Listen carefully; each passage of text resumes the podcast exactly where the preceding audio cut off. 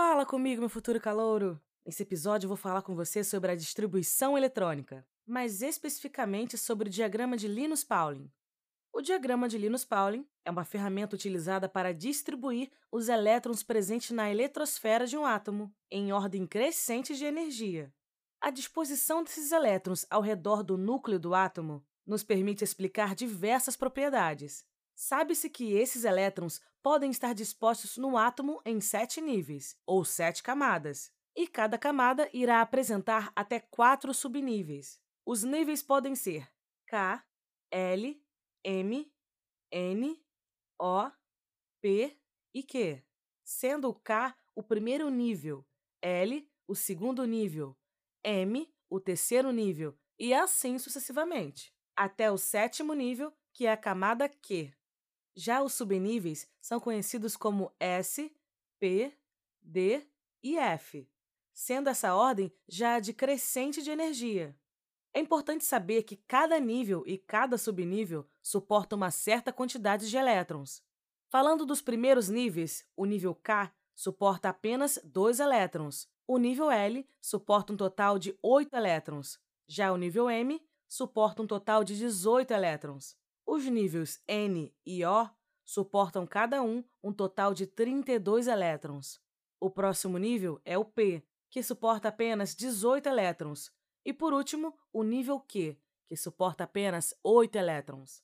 Agora, para os subníveis, o subnível S suporta no máximo 2 elétrons. Já o subnível P suporta um total de 6 elétrons. O subnível D suporta até 10 elétrons e o subnível F suporta no máximo 14 elétrons.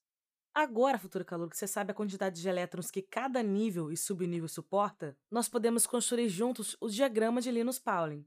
Primeiro, nós iremos colocar os níveis em ordem crescente de energia, do que possui menos energia para o que possui mais energia. Logo teremos K, L, M, N, O, P e Q, um abaixo do outro. Pensando na quantidade que cada nível suporta de elétron, nós colocaremos os subníveis até atingirmos a quantidade máxima de elétrons que o nível suporta. Por exemplo, o nível K suporta apenas 2 elétrons, portanto, iremos colocar apenas o subnível S, porque ele é de menor energia entre os subníveis. Como ele suporta apenas 2 elétrons, nós já complementamos a quantidade máxima de elétrons nesse nível. Vamos pensar agora no nível L. Lembre-se que ele suporta um total de 8 elétrons. A primeira coisa é colocar o subnível de menor energia, que será os que suporta 2 elétrons. Agora faltam 6 elétrons para completar o nível L. Depois do S, o subnível que apresenta menos energia é o P, que suporta 6 elétrons. Sendo assim, Agora nós temos dentro do nível L os subníveis S e P, totalizando 8 elétrons dentro desse nível. Agora nós iremos fazer o mesmo raciocínio para todos os demais níveis. Por fim, nós iremos chegar no diagrama de Linus Pauling completo. Um cuidado que devemos ter é com qual ordem seguir nesse diagrama. Lembre-se que é em ordem crescente de energia e que irá aumentar em linhas diagonais. Esse diagrama vai ser muito útil para nós distribuirmos os elétrons presentes em um átomo. Vamos fazer, por exemplo, a distribuição eletrônica do sódio, o Na.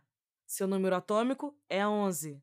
Logo, ele apresenta 11 elétrons. Sendo assim, nós iremos seguir a distribuição eletrônica até atingirmos 11 elétrons.